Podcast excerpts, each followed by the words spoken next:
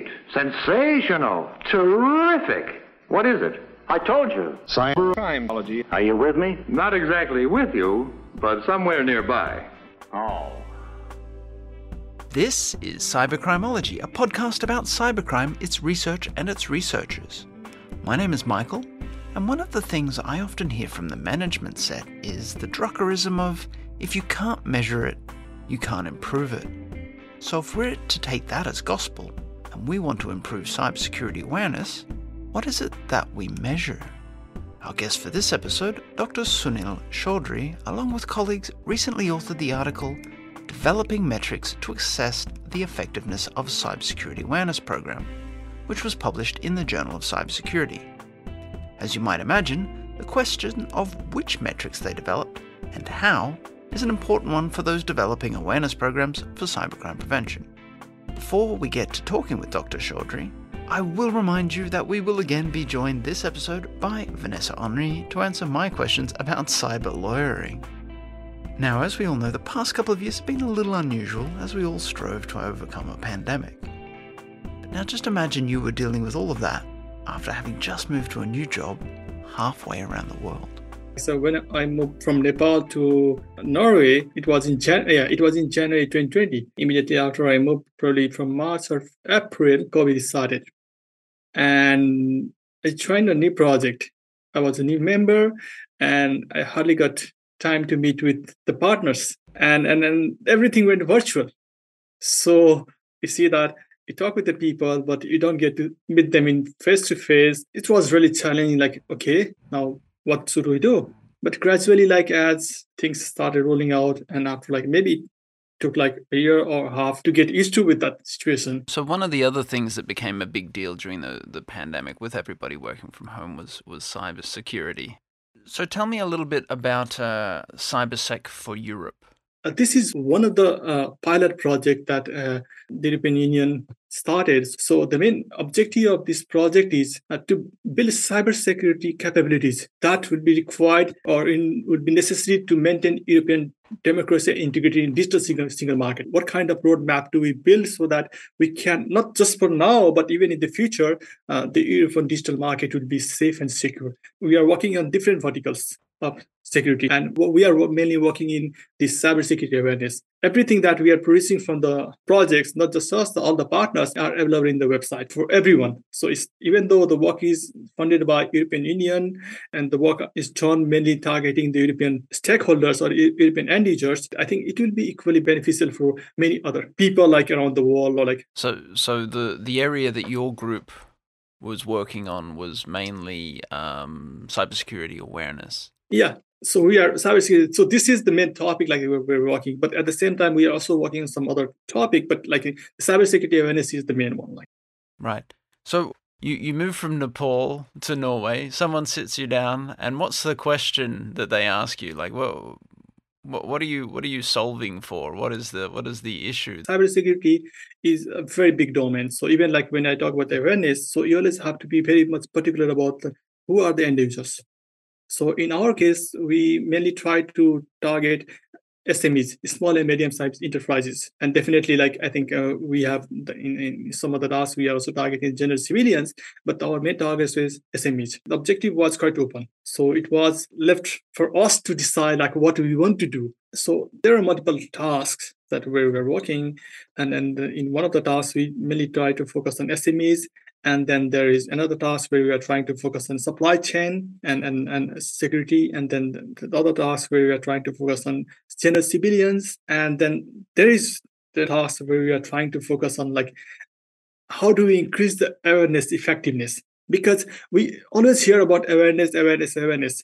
But why the things we still continue on repeating the same thing, but we are not getting the expected results. So it's not it's not quantity that's the problem. It's it's perhaps quality. Yes. I think it's it's more about the quality like uh, we want to uh, raise the awareness but are we getting the expected result from like effort that we are applying or whatever the objective we are setting? Are you getting that? It's an interesting it's an interesting point. It's become of critical importance to really understand what it is that we're doing and, and how it's working. And i think saying that the quality of cybersecurity is an interesting starting point because it raises the question what does quality mean for cybersecurity awareness? What are the qualities of cybersecurity and awareness that we want? Yeah, the first thing that I would like to emphasize is that uh, cybersecurity awareness is not something like one time and it's done. It's not something like this is continuous process, and and and we have different kind of expectation, and this has to be for example, uh, if I'm mm, someone working in, uh, in in the university, I might have different need. And if I'm a, a retired person at home, like I might have different expectations. But everyone has to be aware of the, the risk they may encounter in the future, like or in or in the current time they have to be mindful or conscious about those kind of issues and and uh, how can they avoid that this this would at least this would have that that kind of basic knowledge if i'm to try and capture those those qualities the first one would be that cybersecurity is a process and not a patch if you're an IT engineer, you can't just patch people. You find out they're vulnerable because they didn't know something. You upload the data to their head matrix style, and now they know how to do it. It's not a one time thing, it's, it's a process that you have to put in place. The second one is it, it should be personal or personalized. Everybody's different. Everybody has different threat models. Uh, a tween has a has a sibling as a threat actor, whereas a senior citizen not so much. And and I guess the third aspect is that any threat that they're aware of should be accompanied by something that they can do about it. This is the main uh, problem that we see in most of the awareness initiatives nowadays. So we tell them like what is the problem but we don't tell them what should they do next. Just by knowing the problem it, it doesn't guarantee you that you are not going to i'm like uh, get into that. For example here in, in in the case of cybersecurity we can easily say that okay do not uh, reply to some unknown email or some unknown call. That's good. Everyone knows that. But what if i by mistake or something because uh, it depends on your mood like so we cannot have the same kind of uh, mood or same kind of mentality all the time. So in case like if they get fooled what should they do next? It's that's interesting because it's looking at cybersecurity awareness through a lens of cyber resilience more than cybersecurity. It's not you are cyber secure until the point that you make a mistake and now you're insecure and and you're you've just changed states. It's irreparable cyber resilience is more about something happens and you respond to it. So so having an incident isn't the end of the story. It's it's sort of the start. So that that's interesting because that, that incorporates not only the education but also the designs of processes that allow human failures. And and I think this is the uh, also one of the reasons that most of the uh, our cybersecurity attempts or awareness attempts or initiatives are failing because we might say like how to recognize those, those problems but at the end we also have to tell them that how to act. First the first thing is trying to avoid the problem and in case if the, the problem occurred how to respond the problem. Uh, after uh, doing research in this topic i felt that this is like most of the initiatives they fail to tell that. You did a review of of all of the literature you could you could assemble, or, or, or at least the, the stuff worth reviewing, over 30 papers, 32 papers, something like that. You went through a fairly exhaustive exercise, and, and thank you for exhausting yourself doing the exercise, to get to sort of four categories of elements of a cybersecurity awareness program that would be worth measuring. Yeah, definitely. But before that, I think it's worth mentioning like when we started this, the first thing that came to our mind is how do we measure it? So the first thing that came to our mind is when you try to assess or when you try to evaluate anything, first thing is that you must consider or like you should consider is who are the stakeholders. Right. So we always start from like who could be the stakeholders in an awareness effectiveness. So what he saw is that there are three main stakeholders. The one is that the end users, so who will participate in the awareness program or campaign. And the second one is like the professional. So they are also the one of the stakeholders. And the third is who is sponsoring that event. So they have their own expectations on that. So what we found is that most of the study done so far, what they try to do is they try to target one or two stakeholders. And I think we felt that this cannot be a complete evaluation or some awareness effectiveness like. So we try to get the idea from these uh, matrices that has been designed by European Union, like so this was designed for awareness um, effectiveness study, but for different purpose. So we try to adopt that and then try to frame it for the cybersecurity awareness purpose. And the first thing comes is impact indic- indicators. So this is that what do we expect? So what are the objectives, main objectives that we set, and and and based on like the studies that are available, the, the mainly target for three things. The main target, ultimate target is one that is behavior change, but behavior doesn't come by it itself. So in order to have the behavior change, the person or the person whose behavior you are talking about should have the knowledge about the thing, and then should have the attitude, kind of do attitude, like, okay, I want to do that. And knowledge and attitude should result into the behavior. It's not always that even if you have knowledge and attitude, you can make the change. But these are the three factors that we should be like, and, and they come sequentially, like, okay, it's first knowledge and then the kind of knowledge and attitude, and then that brings the behavior change. So this impact factor is like the change in knowledge, attitude, and the behavior. So in terms of in terms of measuring that, that would be surveys for the attitude and the knowledge. You could ask Yes. people what they know and you could ask people how they feel about stuff, but then also combined with say passive data analysis and, and, and analysis of actual response to, to threats or, or simulations.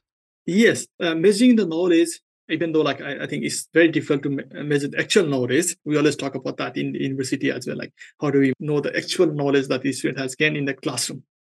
But anyway, like we try to use different kind of quiz, the traditional method that we try to follow. Like and we through that we measure knowledge to some extent. And attitude is something like okay, we ask the people. Yeah. Yeah. How, how do you feel?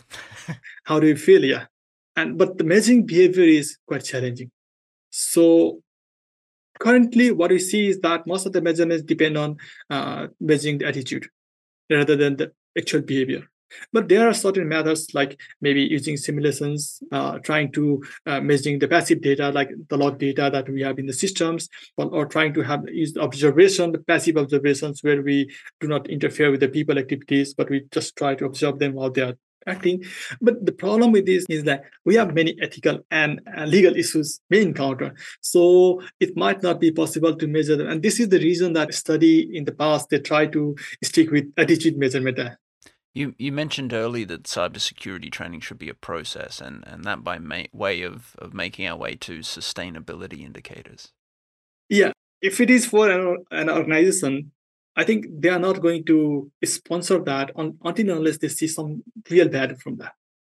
Okay, you might say that, okay, we tested the people and, they have gained a lot of knowledge from the campaign or initiative, but will that really make sense to the management or the sponsors? So they might look for concrete output from the earners. So this is where uh, we talk about this, the value added. So if we see some change in, uh, in the management uh, mindset, we see some change in the regulatory framework or something like, if we see those kind of changes, it means that the thing will continue in the future. They're kind of signs that a security culture change It's it's changed to a security culture. So it's Yes. it's it's, it's the crystallization of a security oriented culture. Yeah, everything we cannot measure directly. Yeah. So we have to see certain signs, certain change in the organization culture, certain change in the organization policy, certain change in the uh, the government policy, and then from that we can make sense that it will make sense that okay, the awareness initiatives or campaigns that we have conducted are bringing some changes. And and the next indicator is more about the the programs themselves, those awareness programs and their accessibility. Yes, I think this will help a lot to the people like who is designing. So, how suitable the material is? Are the material uh, uh, more localized and more customized or more personalized? This is more about accessibility. And, and the, another thing is that the material that we are designing are they reaching to the target users? Because in order to bring awareness, the content or the thing that you are producing or you're, you're trying to decide have to reach them because without reaching them, you cannot expect any kind of change. So the first step should be it should reach them, and it should be up to their quality or up to their expectation. And this is what this accessibility indicators is all about. I, I'm guessing two sorts of gap analysis. One is between what they need to know and what you're delivering, and the other one is between what you're delivering and their expectations. Yes. Well, I, I guess that's a that's a good way to get to the the final indicator, which is focusing the program on those st- stakeholders that you mentioned at the start the people getting the training, the people doing the training, and the people paying for the training. So making sure that they're all content and that it's been delivered in an effective way so that all of them are are positive about the, the program and the, the results that yes, it's achieved. I think if we can have all these informations, all the, this kind of information, I think uh, we'll be able to make more concrete decision that how effective the awareness program or the awareness uh, campaign that we organize. So this is monitoring indicators is again like our stakeholders, like as I mentioned, like the sponsor or the people who is investing on that. Are they happy with that? Are they interested in that? How interested in, are they in, in the awareness uh, event or with the awareness event or not? The participant, the audience, did they find it interesting or worth attending? Did they learn from that? And the professionals, like if I am a cybersecurity awareness professional, did I learn something that if we are going to conduct similar kind of event in the future like what changes do i need to make? What lesson did i learn from that campaign? So these four indicators will provide information to all these three stakeholders appropriate information. And ultimately this will help them not just to have a more concrete view of like how effective the awareness was but at the same time also gives idea like how can we improve in the future? The cyber for europe program has resources that are available and and i understand that you've been working on that project for a couple of years. So what's what's next for you? Are you staying staying with cybersecurity awareness or do you you have some other projects that that you're you're toiling away at? My expertise is in like the human factor in cybersecurity. So it's not just uh, awareness, but how do we improve the usability and exp- uh, user experience of the system, complex system, so that people make minimal mistake. At the same time, also like try to enter in this awareness and education as well. So I am also working in the education. Perfect. Well, thanks very much for your time, and uh, I, I look forward to what you're coming out with next. Thank you very much, and thank you for having me in the program. If you're involved in cyber, then you're often expected to answer questions on everything from the difference between flashable ROM and NVRAM to the environmental impact of cryptocurrency theft. The best way to get ahead of those wild questions is to ask an expert, and we happen to have cornered a cyber lawyer. Vanessa Henri is a co founder at Henri and Wolf, an adjunct professor, an advisor on numerous boards, and a well sought after speaker. But more importantly, she's very patient, and she's willing to answer my silly and potentially insulting questions. So let's take advantage of that and we'll ask it this. More than once, I've heard the phrase the last thing that we want is to get lawyers involved. Can lawyers really help with cybersecurity and why not just get someone else? I, I know it's a doubting thing, right? We don't want to get lawyers involved, and very often we start with that mentality, and then we end up getting even more lawyers involved at the end of it because we didn't want in the first place. So, first thing is um, you know, ask before, not after. It helps a lot. I'm sure you've heard that from your parents before, and maybe lawyers do feel like parents sometimes like come in. I know when I was working in the private in a private firm before, I felt like when I was walking in and there was all the software developers, I'm like, oh, that's the no no person, and I was like, no, I, I'm also nice and I can help you say yes, and I can I can be a yes person if you if you do involve me before and in situation that I've not hit the fan already. But I, I, think it's important to have a lawyer. First thing is because we, we can protect the interest, right? So if you do, let's say, an intrusion testing, and then comes a report. That report can be subpoenaed into court. So, so that means I can say, look, company A had 12 vulnerability on November 25, and then on December 25, none of them were resolved. Uh, you can imagine that it starts very bad a lawsuit for negligence. But if I was able to mandate somebody to verify, to support my legal opinion that I think that something needs to be done, then maybe I'm able to protect that and I'm able to give you the leg room that you need to turn around and make the changes. I'm also able to convince you to do the changes because the idea is not to protect the document indefinitely and you to, to be negligent indefinitely, right? Lawyers are not accomplice into negligence, but they're there to push you towards resolving the issues and help you identify which of these issues are very, very important. Think about directors, officers' liability. Some of them will have your private car towed away and some of them will not. And I'm sure you'd like to know which one of them will have your private car towed away and which one will not. And where is the line? So drawing lines in, into situations that are are a little bit muddy or not clear for everybody is what lawyers do. So I find it's very useful to have somebody do that. It's very useful to have somebody giving you strategic advice too. Because if I know that there's a cryptocurrency law that is coming in Ontario, or if I know that something is overdue, if I know that in that situation you open to a class action lawsuit and you don't have a limitation of liability, if I negotiated your contract and I know that you have a two, three million at least that you, you may not be able to afford if you breach that thing, I may be able to give you strategic advice. In uh, Japan during uh, World War II, there was a lawyer that famously has advised a very big company to move their ports to another island. And that company today is the Fortune 100 because they did exactly that because they knew the port were going to close. So they moved their things away before it closed.